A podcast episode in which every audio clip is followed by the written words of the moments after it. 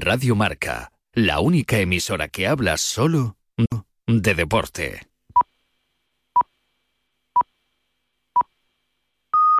Reflexionar, pensar atenta y detenidamente sobre algo. Debe reflexionar sobre un problema, dice la Academia de la Lengua, sobre este verbo que le viene muy bien al Atlético de Madrid. El conjunto rojiblanco desde su primera vuelta con 50 puntos, temporada tras temporada, termina cayéndose en el mes de enero. Y digo, desde aquella primera vuelta de los 50 puntos, porque luego el equipo terminó cayéndose, desperdició una gran ventaja y estuvo a punto de no ganar la liga en eh, Valladolid.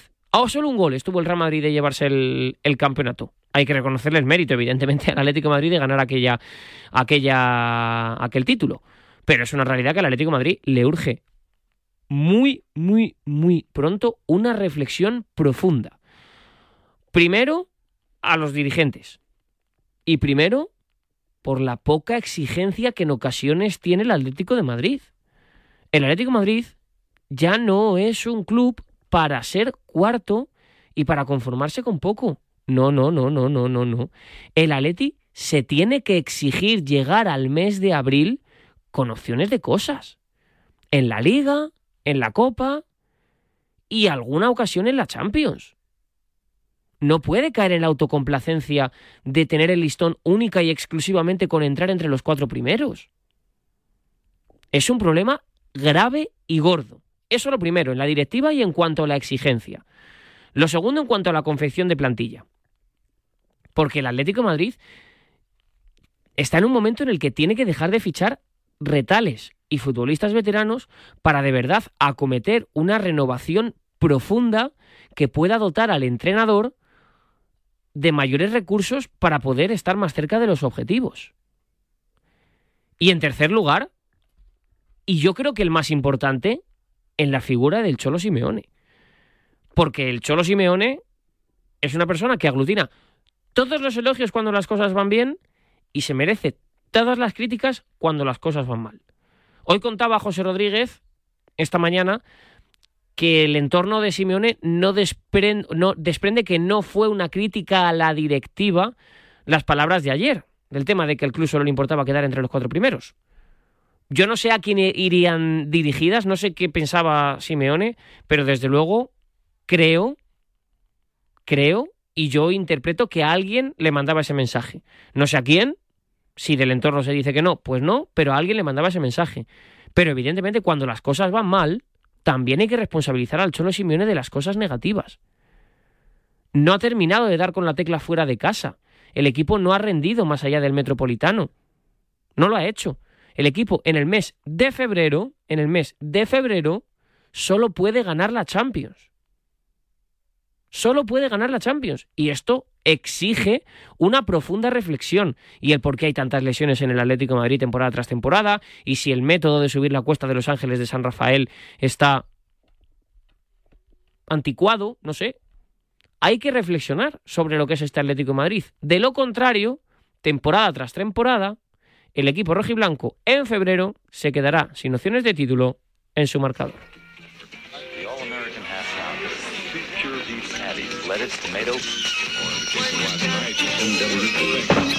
This is rock and roll radio. Calling out everybody across the nation.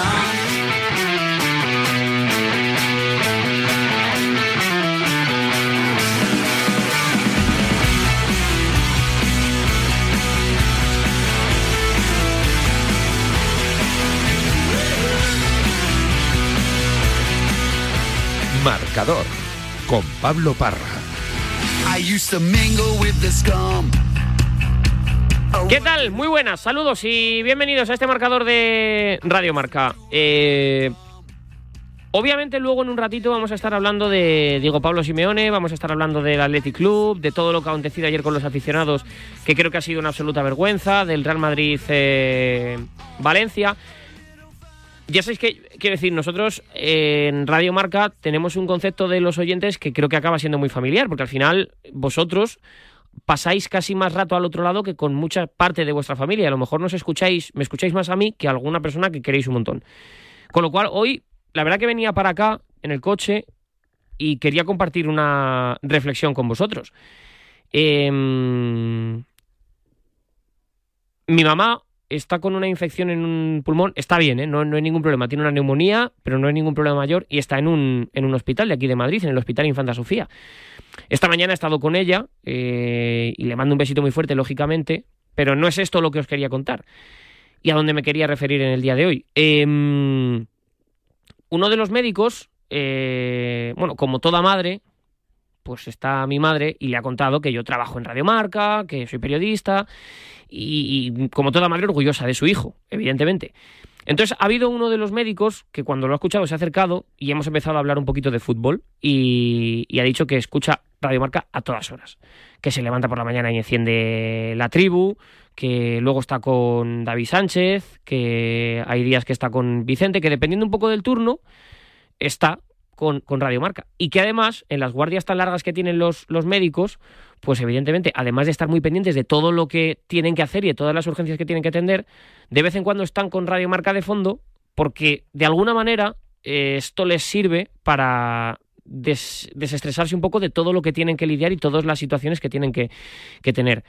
Y aparte también me ha contado que hay muchos oyentes de Radio Marca en los hospitales, porque claro, los hospitales eh, son horas y horas y horas y horas y horas de no tener que hacer nada, en las que ya te aburre todo y en la que lo que quieres hacer lo primero es salir y no quieres pensar mucho en lo que te está pasando para que te acabe doliendo menos. Y me ha dicho que hay muchos, muchos, muchos pacientes que escuchan Radio Marca, que nos ponen a nosotros y que de alguna manera pues también eh, se alegran un poquito las tardes escuchándonos pues que si el Cholo es culpable, que si no, que si eh, el Real Madrid tiene que jugar con Bellingham, de cómo van a recibir a Vinicius y que de esto de alguna manera se acaban un poco evadiendo. Y a mí me ha hecho mucha ilusión hoy ser consciente de que gente que está pasándolo mal y que está fastidiada pone Radio Marca de alguna manera para cambiar un poco el pensamiento que tiene en la cabeza, seguramente en procesos complicados. Mi mamá afortunadamente no tiene nada, está bien, y en nada seguro que la tenemos otra vez dando guerra y, y escuchando Radiomarca. Pero hay mucha gente que en los hospitales lo pasa muy, muy, muy, muy, muy, muy mal y vive situaciones muy, muy, muy difíciles. Y aunque a veces no seamos del todo conscientes, a lo mejor nosotros, los, los, que, los que hacemos Radiomarca, pues eh, formamos parte de todas esas personas que lo están pasando mal. Con lo cual, desde aquí, si tú eres oyente de Radio Marca y estás en un hospital y estás pasando horas y horas y horas y nosotros te podemos hacer un poquito más alegre las, las tardes y los días, pues solo yo te quería mandar un abrazo fuerte. Primero porque mi mamá está en un hospital hoy y segundo porque también hay otro hospital que tenemos que visitar, que es el de la familia del campo, eh, la familia del campo que se vuelve a ampliar un poquito más, porque Felipe del Campo, nuestro Filip, ha sido papá otra vez y a Vero, que es su mujer, y a María del Campo, que es su hija, le mandamos un abracito, un abracito muy grande. Con lo cual, pues eso, hoy, luego ya sabéis, no soy yo alguien que eluda los debates y no vayamos a dar palos a quien se lo merece o si no, pero hoy pues quería empezar mandándoos un abrazo muy fuerte a todos aquellos que estáis en los hospitales y también a los que estáis escuchando Radio Marca en los camiones, eh, en los taxis, no sé, todos aquellos que lleváis Radio Marca un poco de fondo como, como elemento, pues eso, bonito de vuestra, de vuestra vida. Así que aquí arranca este marcador de Radio Marca que hasta las once y media te va a contar muchas cosas. Tenemos hoy fútbol en primera división, tenemos fútbol en segunda y jornador internacional. Tenemos un partido del, del Milan, juega el Bayern de Múnich, juega también el PSG, tenemos atletismo, tenemos baloncesto que vuelve Ricky Rubio, así que vamos a tener un marcador espectacular de Radio Marca dedicado hoy, en realidad todos los días, pero hoy también un poquito más a todos aquellos que están en los hospitales escuchando la sintonía de la radio del deporte y que lo pasan bien un poquito gracias a este micrófono rojo que se enciende cada día. El deporte es nuestro. Radio Marca.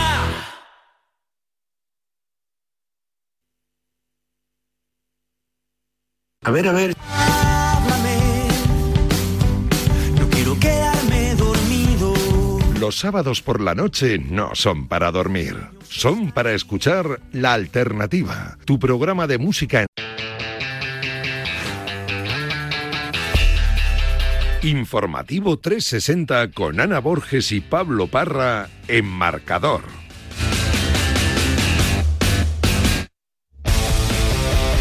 Sobre las 7 de la tarde. Hola Ana Borges, ¿qué tal? Muy buenas. Uy, espera, que no tenemos abierto el micrófono. Ahora sí. Hola, Ana, ¿qué tal? Muy buenas. ¿Qué tal? ¿Cómo estás? Tenemos un montón de cosas, tenemos resaca sobre todo de la Copa, pero también tenemos deporte en directo y por ahí empezamos porque está jugando Vasconia en la Euroliga, ¿verdad, Walter Lerch? Muy buenas. Rachaldeón, Pablo, Ana, sí, así es, está jugando y estamos en los tres primeros minutos de este segundo cuarto donde está siendo un partido auténticamente, pues no sé si decir de patio porque aquí no defiende ni el tato. Eh, faltan 6 minutos 40 para llegar al descanso y el resultado es, escuchar bien, 43-40 para los turcos. 43-40 y el primer cuarto ha terminado con un 32-34 que significa, viene a decir que aquí no ha defendido nadie y estamos viendo, eso sí, auténticos canastones por parte de los ambos conjuntos, aunque la iniciativa la está llevando el equipo turco y los problemas lo tiene el equipo de Dusko Ivanovic, que su estrella Howard está ya con tres faltas. Aún así, Marinkovic le está supliendo muy bien con 11 puntos en su haber, bien acompañado por Dani 10 con 9 puntos, mientras que en el equipo turco, pues anota todo el mundo. Las cosas como son. Si no le punteas, pues anotan. Siendo el máximo anotador, Sestina con 11 puntos y también Sanli con 6, anotando mucho. Es más, llevan ya 8 triples de 9 intentos en total en todo el equipo. Como digo, 6.40 para llegar al descanso. Ahora hay un pequeño parón. Fenerbahce 43, Basconia 40. Bueno, lo dicho, que ahora estamos con el tramo final de la primera mitad, luego estamos también con el tercer y el cuarto cuarto, pero ayer fue un día muy negro para el fútbol español después de los hechos acontecidos por parte de los radicales del Athletic Club. La jornada también nos dejó incidentes muy graves y una reacción en el conjunto bilbaíno. Alberto Santa Cruz.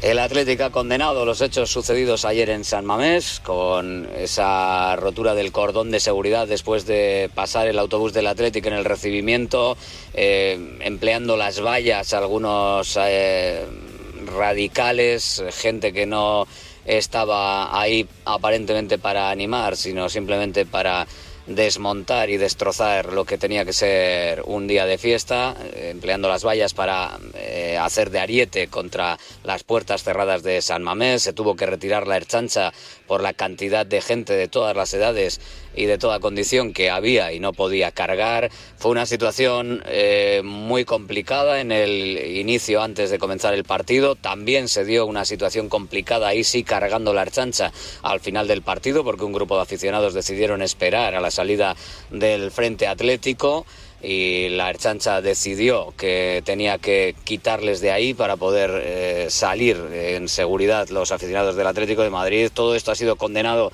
por el Athletic Club, reiterando su compromiso por un fútbol sin violencia, donde no cabe ninguna de las maneras ni comportamientos incívicos ni actos vandálicos, eso dice, además de mostrar el afecto y solidaridad con las personas heridas.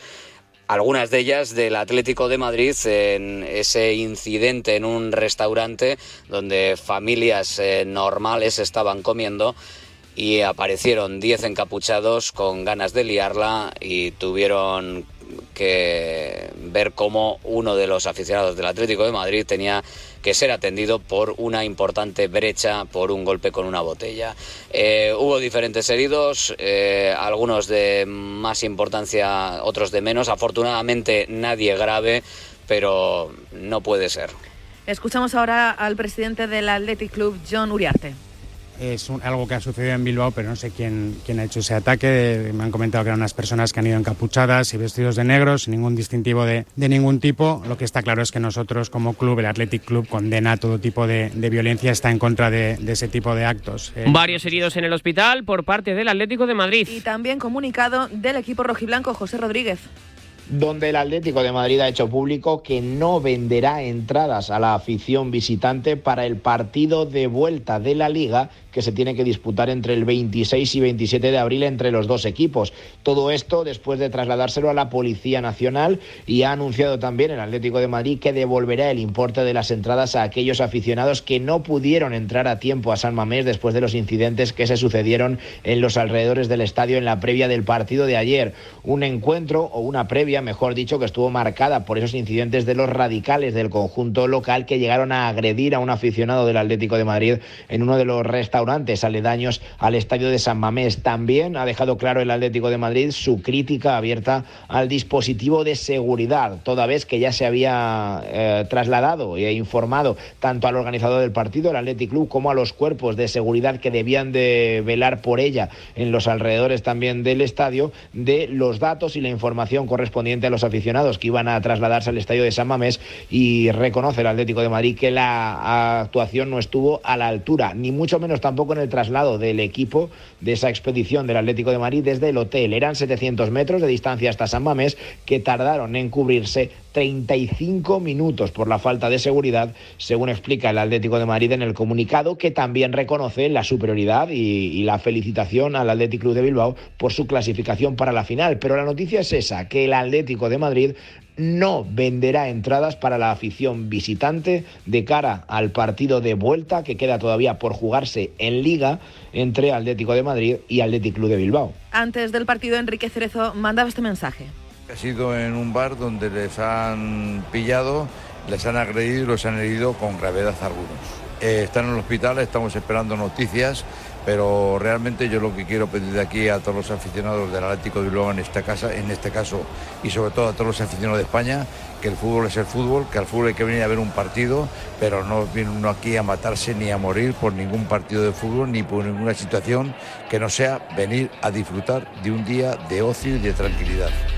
Y hablando de ambientes hostiles, para mañana Valencia-Real Madrid a las 9 de la noche. ¿Qué ambiente hay en Valencia con respecto al partido de mañana, Luis Cortés?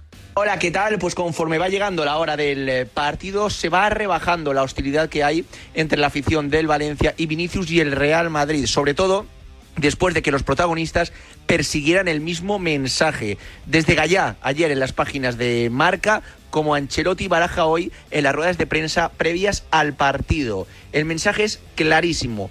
Hay que centrarse en lo deportivo y dejar a un lado toda la polémica que ocurrió la temporada pasada. Gallá fue muy claro, dijo que por tres, cuatro imbéciles no hay que culpar a toda la afición valencianista de ser racista.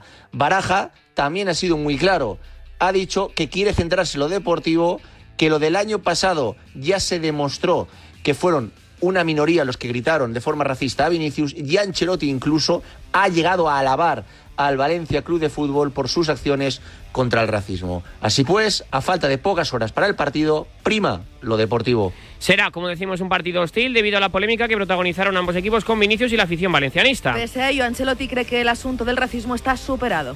¿Cree que se ha avanzado en dirección a combatir el racismo en el fútbol español desde aquello? Gracias. Yo creo que sí, porque el mismo Valencia ha actuado, creo, de, manera contundente, como creo que todo el, todo el mundo y todos nosotros que amamos este deporte, no, no solo este deporte, esta sociedad tiene que actuar cuando alguien comete un delito. Un asunto del que también habló el jugador del Valencia, José Luis Gallá. No se puede decir que, que, Valencia o que la afición de Valencia es racista porque cuatro o cinco imbéciles hicieron, hicieron eso. El Valencia ha actuado de la mejor manera que puede actuar, que es echándolos. Que se dijera lo que se dijo, ¿no? de que toda la gente estaba cantando lo que no estaba cantando, pues bueno, me parece injusto. En lo deportivo, Baraja por fin tiene a todos los jugadores disponibles para confeccionar su once titular de cara al encuentro. Javi Lázaro.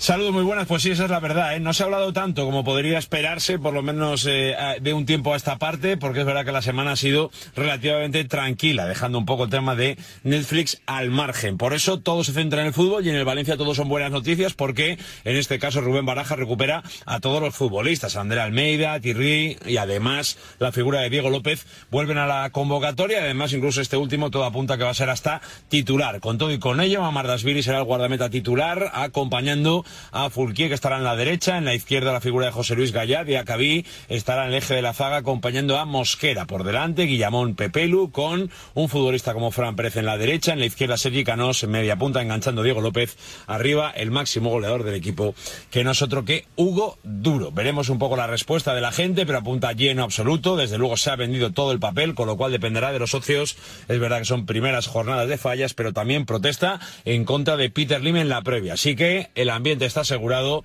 Esperemos que sobre todo mande el fútbol y que veamos un gran partido entre el Valencia y el Real Madrid en Mestalla. En eso se centraba en el día de hoy Rubén Baraja.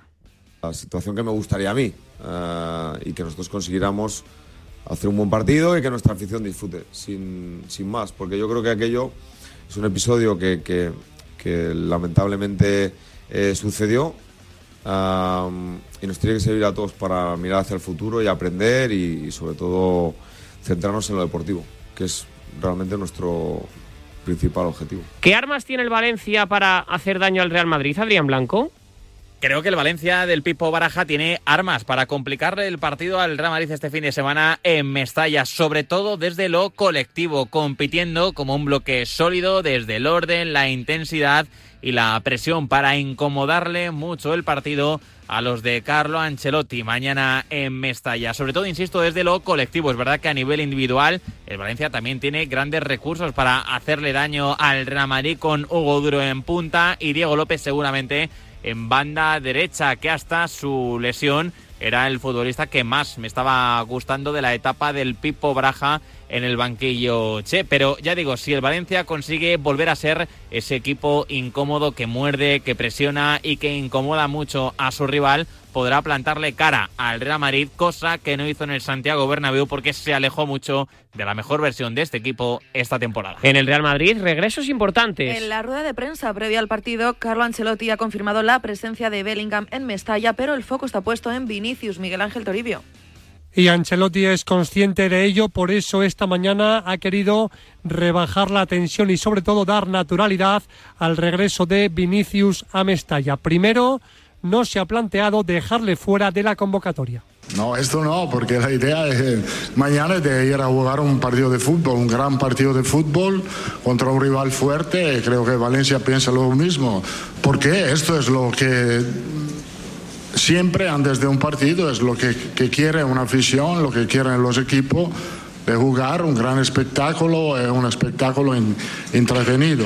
Segundo, es un partido más. No va a hacer una parte con Vinicius ni ninguna sesión de coaching para evitar que el futbolista brasileño esté más pendiente de la grada que del terreno de juego. Nada especial, Vinicius se está preparado, se ha preparado para jugar el mejor partido posible, como siempre lo hace. A él le gusta jugar a fútbol, eh, hace todo lo posible para ser en una condición optimal, para aprovechar y disfrutar de sus calidades.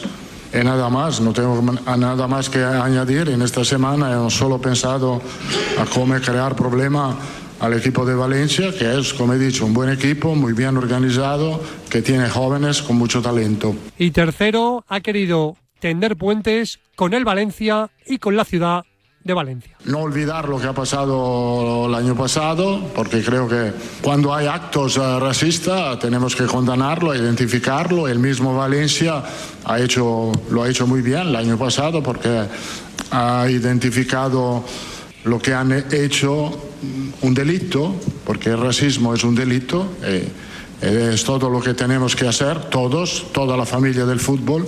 Pero vamos a jugar eh, también en una ciudad que en las últimas semanas ha sufrido una tragedia, entonces creo que la verdad que es difícil olvidar esto, pero estamos muy solidarios con las familias que han sido afectadas en Valencia y por esto creo que es aún más importante llegar para jugar el mejor partido posible. Reconoce el italiano que es una de las salidas más complicadas que le queda al Real Madrid en un once muy difícil porque solamente acude a Mestalla con tres bajas, los tres lesionados de cruzado, Courtois, Militao y Álava. Recupera hasta cuatro hombres con respecto al partido del Sevilla. Tras lesión regresan José Luis Bellingham, que va a ser titular, y tras sanción vuelven Camavinga y Dani Carvajal. El 11 sonaría así con Lunin entre palos, en defensa Carvajal, Rudiger, Nacho y Mendy, por delante Chuamení que parte con más opciones que Camavinga, con Valverde y con Tony Cross, con más opciones que Luka Modric, engancha Bellingham con los brasileños Rodrigo Goes y Vini Jr. Por cierto, más noticias en el Real Madrid porque el Bayern habría puesto precio al club blanco por Alfonso Davis. Bill recalca que el club alemán no quiere dejarle marchar gratis y que estaría dispuesto a venderle este mismo verano. ¿Cuánto crees que puede pagar el Real Madrid por Davis, Alberto Rubio? No soy un experto en las cifras de mercado, pero pienso que el Real Madrid no debería tener prisa a la hora de negociar el traspaso de Alfonso Davis. Sobre todo porque tiene la sartén con el mango, al jugador solo le resta un año de contrato con el eh, Bayern y porque en Múnich ya le han dado por perdido. Creen que va a seguir los mismos pasos que Tony Cross y David Álava en su día. Entonces, teniendo en cuenta todas esas circunstancias y las barbaridades que se manejan en el mercado, no creo que la operación se debería ir en concepto de traspaso más allá de los eh, 50 millones de euros. Es verdad que hablamos de uno de los eh, mejores laterales izquierdos del mercado, si no del mejor, pero también es cierto que el rendimiento de Alfonso Davis ha bajado y que en España nos quedamos todavía, sigue muy presente el recuerdo de la formidable actuación que protagonizó en ese 2-8 contra el Fútbol Club Barcelona. Y también estamos muy pendientes de la operación Kylian Mbappé. Seguimos conociendo más detalles, Jesús Mata. Kylian Mbappé ya prepara su desembarco en Madrid. El todavía jugador del PSG, que según la información de Marca y Radio Marca ya se ha comprometido con los blancos para las próximas cinco temporadas, está trabajando durante estas semanas para encontrar vivienda en la capital de España antes de que acabe la temporada. Y una de las personas que más le está ayudando es precisamente un ex del Real Madrid como Sergio Ramos, con quien coincidió dos años en París y con el que guarda una fantástica relación.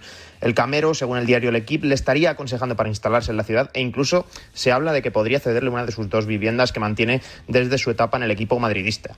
Para todas estas gestiones, la madre del jugador, Faisal Amari, ha viajado además varias veces a Madrid en las últimas fechas para dejar todo a punto antes de la llegada de la guinda del pastel en el megaproyecto que prepara Florentino Pérez para el Real Madrid. Y noticia positiva también para un futurible del equipo blanco. Se trata de Enrique, el delantero brasileño. Ha sido convocado por su selección para el partido amistoso del próximo mes de marzo en el Estadio Santiago Bernabéu. Y más allá de la Copa, el Athletic Club tiene otro partidazo el domingo a las 9 de la noche. San Mamés se le atraganta al Barça porque en los últimos nueve partidos disputados en el feudo rojiblanco, el Barcelona ha perdido cuatro enfrentamientos y ha concedido dos empates. Alejandro Segura.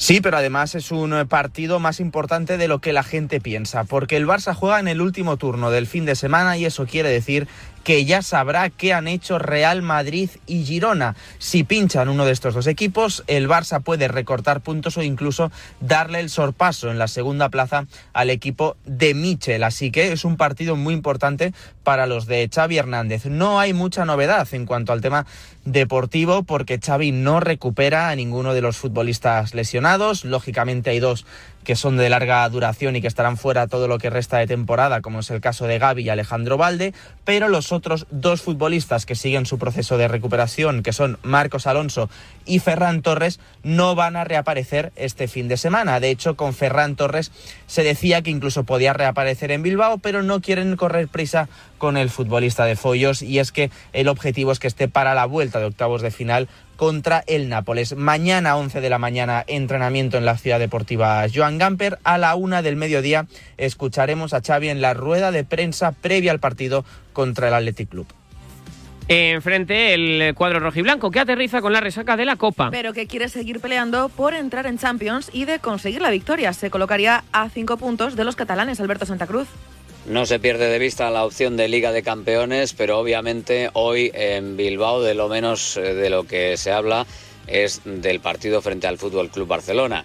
En otro momento sería un auténtico partidazo del que todo el mundo estaría hablando. Hoy simplemente lo que se cuenta y lo que se dice sobre ese partido es que no se puede faltar y si no hay que cederle el carnet de socio a alguien. ¿Por qué? Pues porque para el reparto de entradas para la final el Athletic mm, ya lo había anunciado antes de la temporada, también lo hizo la pasada, va a premiar van a tener más opciones los que han ido a más partidos del Athletic en San Mamés esta temporada. Y el último de los que cuenta es el encuentro frente al Barça. En lo deportivo veremos cómo están después del esfuerzo de ayer los titulares. Habrá alguna rotación seguro, pero dependerá de cómo estén todos, tanto física como anímicamente, para que participen unos u otros. Hay todavía margen para saber quiénes serán realmente los que estén en el once inicial. La temporada de los rojiblancos es espectacular. ¿Cuál es la clave del Athletic de Ernesto Valverde, Nahuel Miranda? Pues yo creo que hay dos claves que además van de la mano. Eh, creo que el equipo tiene un tono físico tremendo, el mejor de la primera división, según destacan muchas veces los rivales. Y además ese punto físico, ese nivel de intensidad, lo pueden mantener porque el Athletic Club eh, puede técnicamente eh, realizar acciones tremendamente rápidas, con precisión, con futbolistas que controlan bien, que, están siempre con el cuchillo entre los dientes, que están muy orientados a hacer daño al, rival. Eh, el equipo tiene muy bien trabajado los automatismos para jugar eh, muy, muy rápido y para poder superar y poner ese tono físico al partido que a tantos eh, rivales les ha complicado. Al Atlético de Madrid, por supuesto, pero también a muchos de los que han pasado por el estadio de San Mamés. También el domingo el Atlético de Madrid recibirá al Betis en casa a las 4 y cuarto. Después del varapalo de la eliminación de la Copa, el equipo de Simeone no se puede despistar de la pelea por la cuarta plaza y no a Sánchez. Desde las seis y media de la tarde se entrena el Atlético de Madrid en su cuartel general en la ciudad deportiva de Majadahonda para preparar esa visita del Betis. Es cierto que el equipo verde y blanco no gana en casa del Atlético de Madrid desde 2011. No ha ganado nunca con el Cholo en el banquillo rojo y blanco. No saben lo que es ganar en el Metropolitano, pero también es cierto que ya consiguieron empatar con el Atlético de Madrid en el partido de la primera vuelta allí en el Benito Villamarín. Así que entrenamiento hoy y mañana de cara a ese partido en la pelea por la cuarta plaza, porque el Atlético de Madrid no se puede despistar. Son cuartos con 52 puntos, pero el Athletic Club, precisamente el equipo que le ha eliminado la Copa del Rey, aprieta. Son quintos con 49, así que no se puede despistar el equipo de Diego Pablo Simeone. Ya conocemos además el colegiado para el partido entre el Atlético y el Betis será César Sotogrado del Colegio Riojano y en el bar estará Jaime Latre. Si el Atlético de Madrid no se mete en Champions, ¿entenderías que hubiera dudas con la continuidad de Diego Pablo Simeone, Frank Guillén? Mm, lo entendería porque me parecería un fracaso. O sea, eh, tanto que se ha manido ese término en otras temporadas donde yo creo que no lo habría, si este año el Atlético eh, mm, pues cae eliminado ahora contra el Inter y luego encima es quinto porque, eh, oye, porque aguantan Barça, Madrid y Girona y encima luego te hace el sorpaso el Athletic Club. Yo creo que es un fracaso. Lo que no sé es hasta qué punto eh, tú puedes traer a alguien que con lo que hay haga mucho más que lo que hace Simeone. Te digo una cosa, pero también te digo la otra. Yo creo que en la plantilla actual hay muchos jugadores en un fin de ciclo muy claro. Eh, he hablado antes de Savic, eh, hablo de Saúl Ñíguez, hablo de, de, Mario Hermoso probablemente, hablo de José María Jiménez, que a lo mejor las lesiones pues ya no le dejan tener el papel que probablemente tendría si se mantuviera sano con continuidad. Yo creo que eso va más allá del entrenador y yo creo que esto si cambias el entrenador y mañana no está aquí Simeone, pero está, eh, me lo invento, Marcelino García Toral, yo creo que Marcelino se va a encontrar con, con unos problemas bastante similares en la plantilla. Creo que la renovación para empezar tiene que estar en el vestuario, con gente con más hambre, más joven y más fiable de la que hay ahora en muchos puestos. Los verdiblancos visitan una de sus peores pesadillas. Llevan 13 años sin ganar a los colchoneros en la capital española y todavía no han sido capaces de marcar un gol en el Metropolitano. Agustín Varela.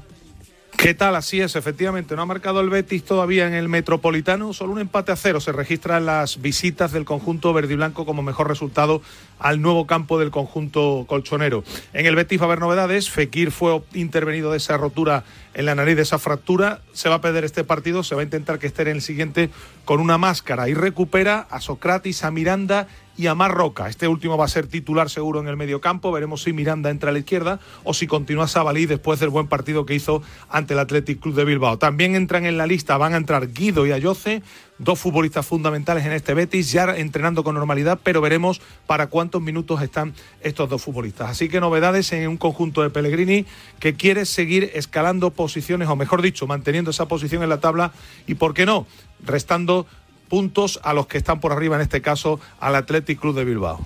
Seguimos con el domingo, Mallorca-Girona a las seis y media. Los bermellones disputarán la cuarta final de su historia. La primera fue en el 1991, precisamente contra el Atlético de Madrid, donde perdió en la prórroga. Y enfrente está el Girona, tras los resultados recientes. ¿Cómo llega los de Michel, Carlos Abad?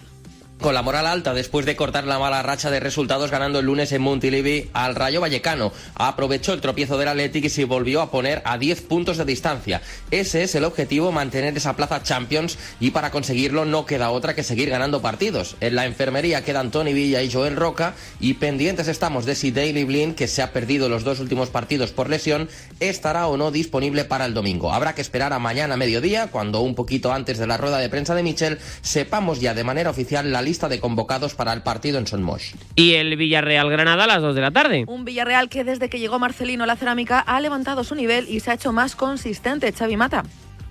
Así es, el equipo lleva sin perder desde el 13 de enero ante Las Palmas y además ha hecho un muy buen 2024, el que le ha permitido llevar eh, bastantes puntos en los partidos que ha disputado.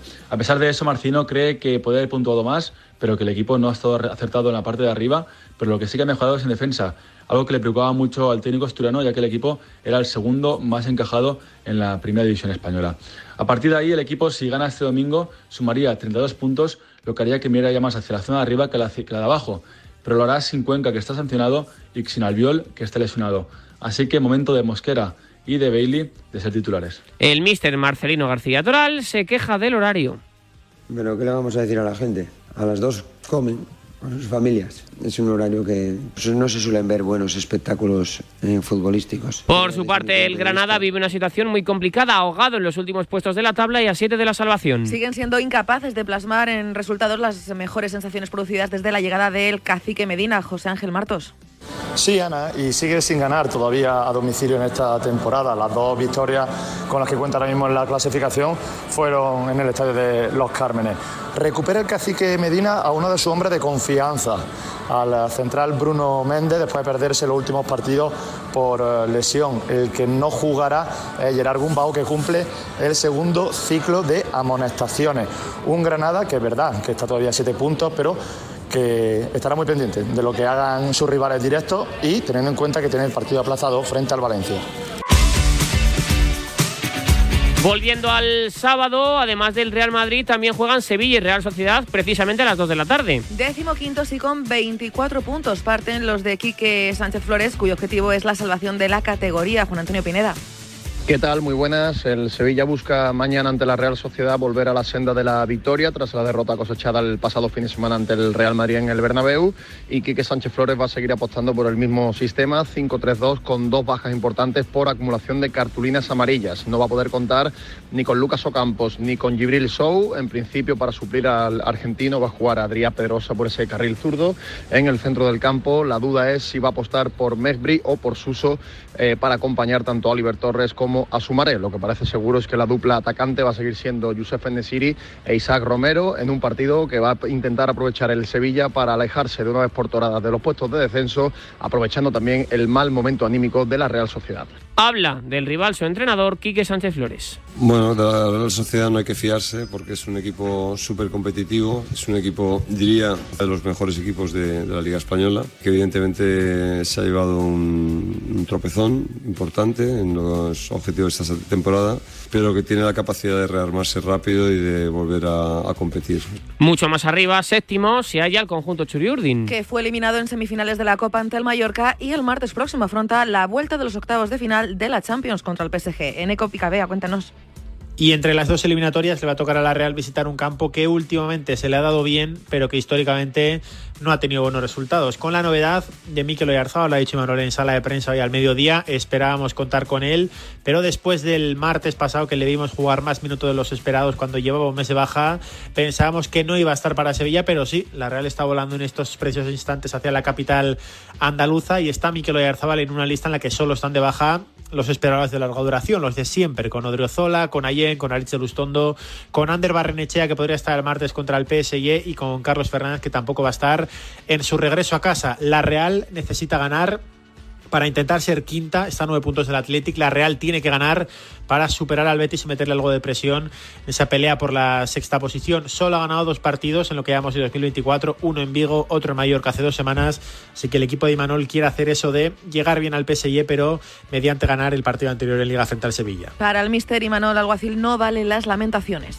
Que fue duro, que fue jodido, sí, pero no hay eh, ni pesimistas no hay ni, eh, no sé, eh, lamentaciones, no existen las excusas y existe todo lo contrario. Eh, la autocrítica, el seguir creciendo, el buscar nuevos retos y es lo que vamos a hacer.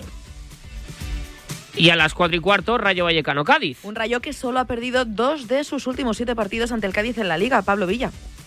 Y no solo eso, el Rayo solo ha perdido en una ocasión en eh, casa frente al Cádiz en primera división, fue en la temporada 89-90, así que la historia sonríe a los eh, franjirrojos, pero lógicamente el partido de mañana, que será una película totalmente diferente, los dos llegan en mal momento, en el caso del Rayo solo ha ganado uno de sus últimos 15 partidos ligueros y lógicamente necesita reencontrarse con esa victoria que solo ha conseguido una ocasión en Vallecas, fue frente al Alavés el 15 de septiembre. No va a estar Chavarría por sanción. Recordemos que fue expulsado en el último partido frente al Girona. Sí que ha podido entrenar esta tarde y sí junto al resto de sus compañeros, pero no está en condiciones de completar eh, los 90 minutos, por lo que apunta al eh, banquillo. En cuanto al 11, Trejo tiene todos los números de recuperar la media punta y sustituir a Miguel Crespo. La derecha, Jorge de Frutos, se mantendría en esa posición, mientras que Raúl de Tomás también apunta a ser el delantero titular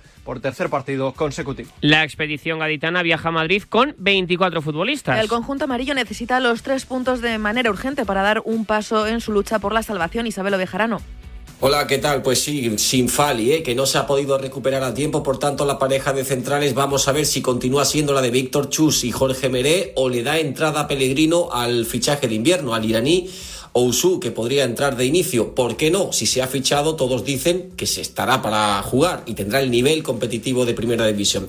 Dudas muchas en la delantera, también quién va a jugar en el centro del campo. Cuamé viene haciendo buenos partidos, pero no termina de ser titular. Vamos a ver si Pellegrino, en esa línea ascendente en la que dice que está el, el equipo, opta por colocar a Darwin, el héroe de ese partido ante el Celta de Vigo el otro día con el gol en el minuto 100, o prefiere por una línea más continuista. Hay muchos. Uh, muchos problemas, muchas dudas en este equipo que ha hecho hoy seis meses, ha cumplido seis meses sin ganar un partido. A la hora del encuentro ante el Rayo Vallecano, el Cádiz hará seis meses y un día sin ganar. Dicen muchos por aquí, por la tacita, que ya va siendo hora. Y a las seis y media del sábado, Getafe Las Palmas. Ambos conjuntos están separados por tan solo dos puntos en la clasificación. Un Getafe que viene de la derrota ante el Barça en la pasada jornada de Liga, en la que acumula dos fechas sin ganar, Fran González y que por tanto quiere reencontrarse con los tres puntos contra un rival directo como es el eh, combinado Pío Pío. Un José Bordalás que cuenta con muy poquitas bajas. Solo dos sancionados, hablo de solo dos sancionados en comparación a todos los lesionados que ha tenido en el primer tramo de competición. Como decía, los sancionados son dos centrales de los cuatro, como Geneda Conam y Omar Alderete. Mauro Alambarri se pierde lo que resta de temporada y como va a venir siendo habitual en las próximas semanas no está tampoco en la lista de convocados. Por tanto, el técnico alicantino José Bordalás podría salir con lo siguiente. David Soria en la portería, línea de cuatro derecha izquierda, Juan Iglesias en ese lateral derecho, dos centrales, los que tiene Bordalás, Gastón Álvarez en el perfil zurdo y en el derecho aparecería la figura de Domingos Duarte. En el lateral izquierdo, Diego Rico, doble pivote por delante. Milla junto a Maximovic. En el costado derecho, Mason Greenwood. En el izquierdo no está al 100% Jordi Martín, por lo que Jaime Mata podría ser el favorito en ese costado. Y arriba, la envergadura de la tasa junto al gol de Borja Mayoral. Los Pío Pío también quieren reencontrarse con la victoria después de enlazar dos partidos sin sumar. Cristian Santana. Y con el objetivo de cerrar la permanencia cuanto antes. Es la única premisa que tiene el conjunto de García Pimienta. Si es verdad que en el entorno se habla de, Europa, más que nada porque estás mucho más cerca de esos puestos que dan honor a, viajar por el continente para jugar la competición que por eh, estar en la segunda categoría del fútbol español. Es verdad que el vestuario no, no habla de ello, solo habla de permanencia y ya después puedes quedar lo más arriba posible. Y para este partido, para un partido entre dos rivales directos, vamos a ver si por Europa o por la permanencia certificarla cuanto antes, no podrá contar con eh, Cristian Herrera, operado ayer de urgencia para una apendicitis aguda, tampoco con Eric eh, Curbelo y no estará por acumulación de tarjetas Alex Suárez, sí vuelve Pejiño y para ello esperamos que otra vez García Pimienta vuelva a alinear el tridente que no sabemos de memoria, Moleiro, Munir y Sandro, vuelve también Julián Araujo al eh, lateral derecho y vuelve Perrone después del partido pasado para perder solo por acumulación de tarjetas. Con bastantes altas en la enfermería, también por eh, esa sanción que ya se ha cumplido y con alguna baja no tan importante, los de García Pimienta quieren asaltar el colisón ante un equipo que ya se le dio bien en la ida y quieren volver a repetir lo mismo fuera de casa. García Pimienta habla de su permanencia en el club como entrenador. Tenemos un contrato firmado por una temporada más y a final de temporada cualquiera de las partes puede eh, romper ese contrato. El fútbol pierde cuatro partidos y te echan a la calle. Si conseguimos la permanencia, que espero que sí, ya veremos qué pasa la temporada siguiente. ¿Me garantiza al 100% que va a seguir? No te puedo garantizar eso, es que yo no lo sé. Te garantizo que tengo un contrato firmado por una temporada más. Ya el lunes Osasuna a la vez a las 9 de la noche. Buenas noticias para Osasuna que podría contar con jugadores que han estado lesionados. Es el caso de Budimir, Iñaki Ciordia. Sí, de hecho ya hemos visto ante Budimir al delantero croata ejercitarse en las instalaciones de Tajonar en el entrenamiento de esta mañana. No lo había hecho a lo largo de toda la semana y hoy ya le hemos visto de manera individual trotando sobre el césped y veremos si puede contar con él o no Yago Barrasate para el partido del próximo lunes frente al Deportivo Alavés. Eh, los que estaban también entre algodones, Raúl García de Aro y el propio José Arnaiz también han tocado balón, con lo cual buenas noticias o brotes verdes dentro de la plantilla rojilla tras el entrenamiento de esta mañana. Enfrente va a estar un Deportivo Alavés que le puso las cosas muy difíciles a Osasuna en el partido de la primera vuelta, al final victoria para el conjunto navarro y que, como decimos también, tiene una ventaja más que cómoda, 11 puntos con el descenso, aunque lleva cuatro partidos sin conocer la victoria. Va a ser un partido marcado también por ese horario, ya que normalmente son muchos los aficionados eh, de Vitoria que se desplazan hasta Pamplona, pero el horario no acompaña el lunes a las 9 de la noche, como decimos, ese partido Osasuna Deportivo Alavés. Y para hoy partido en Primera División, Celta de Vigo Almería a las 9 de la noche. Ambos equipos llegan muy necesitados de los tres puntos en un duelo directo por la permanencia. El conjunto gallego parte como ligero favorito, aunque encadena tres partidos consecutivos sin ganar. José Ribeiro. Con la intención de romper esa mala racha de resultados, afronta el Celta el importantísimo partido de esta noche ante la Unión Deportiva Almería, el colista de la Primera División. También con la intención de alejar fantasmas ¿eh? que empiezan a rodear al equipo y sobre todo a un Rafa Benítez que cada jornada pues está más cuestionado por buena parte de la afición. Tiene muchas bajas el Celta para lo de hoy, hay que mencionarlas. No va a jugar Yago Aspas, está sancionado el de Moaña por acumulación de tarjetas y luego los lesionados, que son unos cuantos: Renato Tapia, William Suedberg, Miguel Rodríguez, Carlos Dotor, Mijailo Ristich y también el lesionado de larga duración Joseph Aidu. A partir de las 9 lo contaremos, por supuesto, en la sintonía de Radio Marca, en el marcador de esta casa. Real Club Celta, Unión Deportiva Almería. Almería llega como colista destacado del campeonato con solo nueve puntos y no conoce todavía la victoria en la Liga. Antonio del Rosal. El equipo de Garitano no sabe lo que es ganar en lo que va de temporada, es decir, 26 partidos consecutivos sin una sola victoria, pero hay que destacar que en las últimas tres jornadas los rojiblancos no han perdido, han cosechado tres empates, sobre todo uno muy valioso contra el Atleti de Bilbao, jugando con un futbolista menos. Garitano y sus hombres saben que esta es la última oportunidad de reengancharse a conseguir una milagrosa salvación en Primera División y es que de ganar hoy al Celta, la Unión Deportiva Almería se pondría con nueve puntos para salir de abajo y todavía con once partidos por delante para cosechar, para obrar una machada histórica. La Unión Deportiva Almería irá con todos sus hombres, estalla con todos sus hombres en Vigo, salvo con Luis Suárez y con Ibrahim Aconé, el delantero mariense que se rompió el tobillo, ya ha estado entrenando en dinámica de grupo, pero no ha viajado hacia tierras gallegas. Por lo tanto, Gaisca Garitano podría poner en liza a Massimiano en portería, lateral derecho para Pubil, lateral izquierdo para Bruno Langa, Edgar y Radovanovic como pareja de centrales, en la medular Baba junto a Robertone, de enganche en la media punta Jonathan Viera, por la derecha Luca Romero, por la izquierda en Barba y arriba en la delantera para el gol el Choco Lozano. Y partido también en segunda división. Sporting Albacete a las ocho y media, Borja Fernández.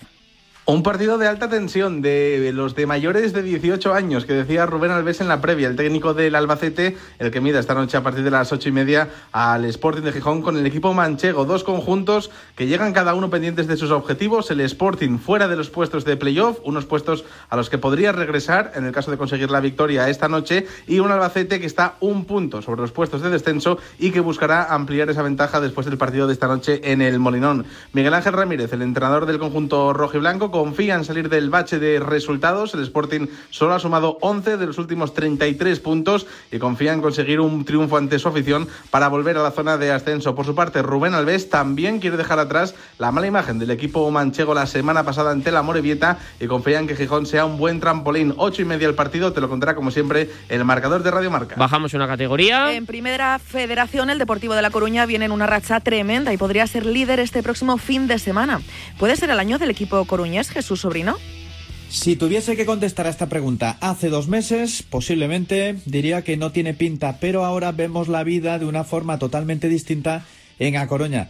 El Depor ha encadenado seis victorias seguidas. En los últimos cuatro duelos le ha metido goleadas a todos sus rivales. Cuatro tantos a Osasuna Promesas, Fuenlabrada y Tarazona. Cinco al Logroñés. Lucas Pérez está en plan estelar. Acumula ocho dianas y trece asistencias. Están ayudando desde las bandas los canteranos Mella y Jeremay. Y también ha regresado por todo lo alto el delantero Iván Barbero. En defensa hay una solidez que no se veía desde hace algunas temporadas. Hay más de 28.000 abonados y en el Depor Lugo veremos un entradón en el estadio de Riazor porque no quedan entradas. Hace seis semanas el Deportivo estaba a 10 puntos de la Ponferradina. Si gana este fin de semana y no lo hace la Ponfe, se pone líder porque actualmente está solo uno del conjunto berciano. Así que sí, este por fin parece que puede ser el año del ascenso. En fútbol internacional hoy menú deluxe en Alemania. A las ocho y media Bayern de Múnich Friburgo. En Francia. A las nueve Mónaco PSG. Y en Italia. Para las nueve menos cuarto Lazio Milán. Una Serie A, por cierto, que está prácticamente decidida. El Inter aventaja en 12 puntos a la Juve,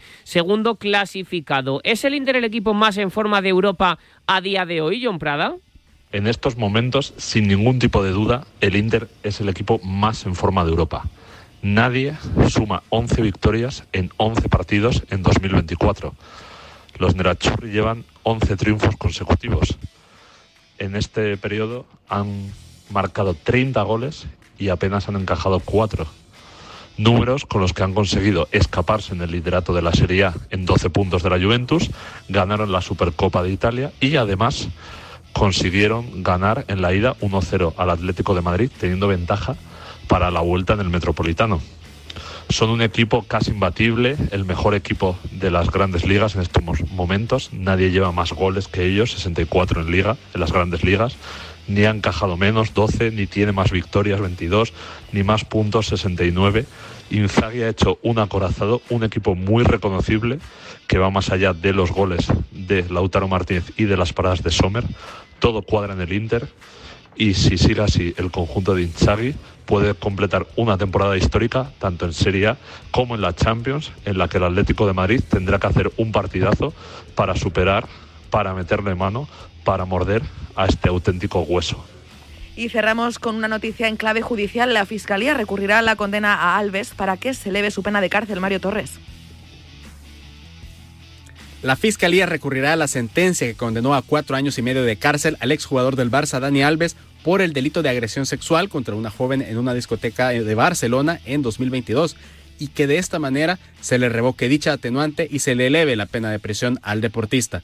El Ministerio Público ya prepara un recurso contra dicha sentencia dictada el pasado 22 de febrero, en la que además de la pena de prisión para el jugador, se impone el pago de un atenuante de reparación del daño a la víctima por 150 mil euros y que permitió a la audiencia de Barcelona rebajar esta pena al lateral derecho brasileño. Uno de los principales argumentos de las acusaciones es que aplicar esta atenuante puede considerarse discriminatorio ya que supone una ventaja para el procesado dada su holgada capacidad económica. En clave polideportiva arrancamos en primer lugar con Fórmula 1. ¿Cómo ha quedado la parrilla de salida para mañana, Víctor García? Así es, Ana, ya se conoce la parrilla para la carrera de mañana y los tiempos nos han dejado muy poquitas sorpresas. Max Verstappen y su Red Bull siguen inalcanzables y han conseguido la pole por delante del Ferrari de Leclerc y el Mercedes de George Russell. Para los españoles, que habían sido esta mañana los más rápidos en los libres, Sainz va a partir desde la cuarta posición y desde la sexta lo hará Fernando Alonso. Las sorpresas las han marcado esa novena posición de Lewis Hamilton y la presencia del High de Hulkenberg en la Q3. Desde luego que mañana a partir de las 4 va a dar comienzo la carrera y el primer reparto de puntos de una temporada que empieza igual que acabó la pasada, con el Red Bull y Max Verstappen dominando a los demás. Veremos a ver de qué son capaces los nuestros este año y si nos dan alguna alegría como ya hizo en la temporada pasada Carlos Sainz en Singapur. En baloncesto tenemos Euroliga. Fenerbahce Basconia en directo en estos momentos. ¿Cómo va el marcador, Walter Lerch? Minutos de juego ya de ese tercer periodo y el Vasconia que ha salido muy bien tras los vestuarios. Fenerbahce 60, Basconia 63 con iniciativa del partido. Y también el Barça Mónaco a las ocho y media con el regreso de Ricky Rubio, Raúl Fuentes. Trascendental partido en lo deportivo y también en lo emocional, con el posible redebut de Ricky Rubio 13 años después con la camiseta del Fútbol Club Barcelona. Es verdad que el del Masnou ya le vimos jugar hace apenas unos días en Zaragoza ante Letonia y en Bélgica en el tramo de las ventanas con la selección española, pero hoy hay sold out en el Palau Blaugrana para intentar ver quizá los primeros minutos de Ricky Rubio en un equipo, el de Roger Grimau, donde no hay baja es decir, el técnico catalán tendrá que descartar a dos hombres y en cuanto a lo deportivo decíamos que es un choque importante, ya que el Barça sigue segundo en la tabla con ocho derrotas, sabe que el Real Madrid cayó ayer el eh, líder y ganando hoy al equipo monegasco podría reducir la diferencia a tan solo tres partidos. Eso sí, enfrente tiene al conjunto que dirige Sasa Obradovic, que está en buena dinámica y que intentará ganar y dar la gran sorpresa en el Palau Laurana. En atletismo. María Vicente se rompe el tendón de Aquiles y dice adiós a la temporada. Natalia Freire. La lesión de la joven perla del atletismo español se produjo cuando completaba la carrera hacia el listón en el salto de altura de la prueba de tatlón. María Vicente no pudo contener las lágrimas cuando en silla de ruedas pasó por la zona mixta del Campeonato del Mundo Indoor que se está celebrando en Glasgow para atender a los medios de comunicación.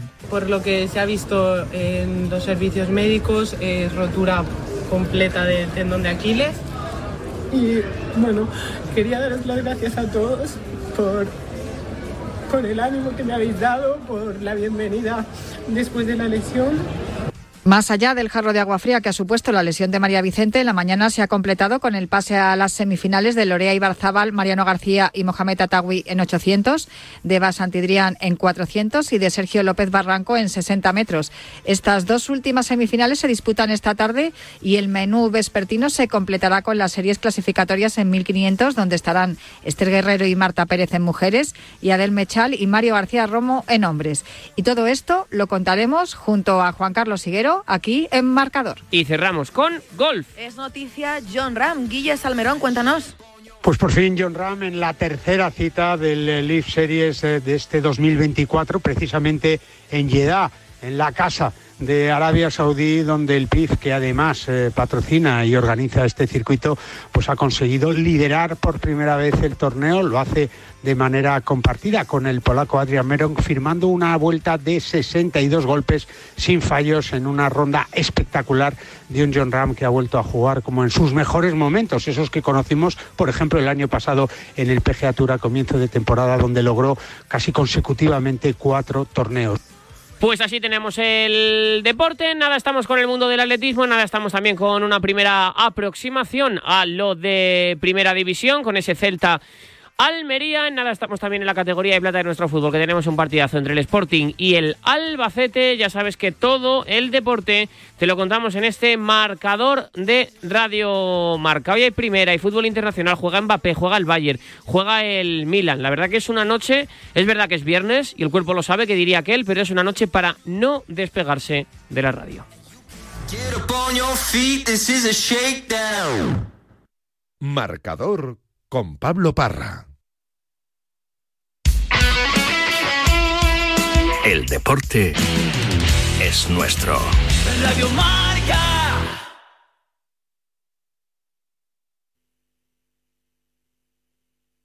A ver, a ver. Los viernes de 3 a 4, Yanela Clavo le pasa el testigo del Cuídate a Natalia Freire, que junto a Juan Carlos Higuero, Dani Porro, Fran Peneito y Lorenzo Albadalejo recorrerán la distancia entre el atletismo y la... El deporte es nuestro.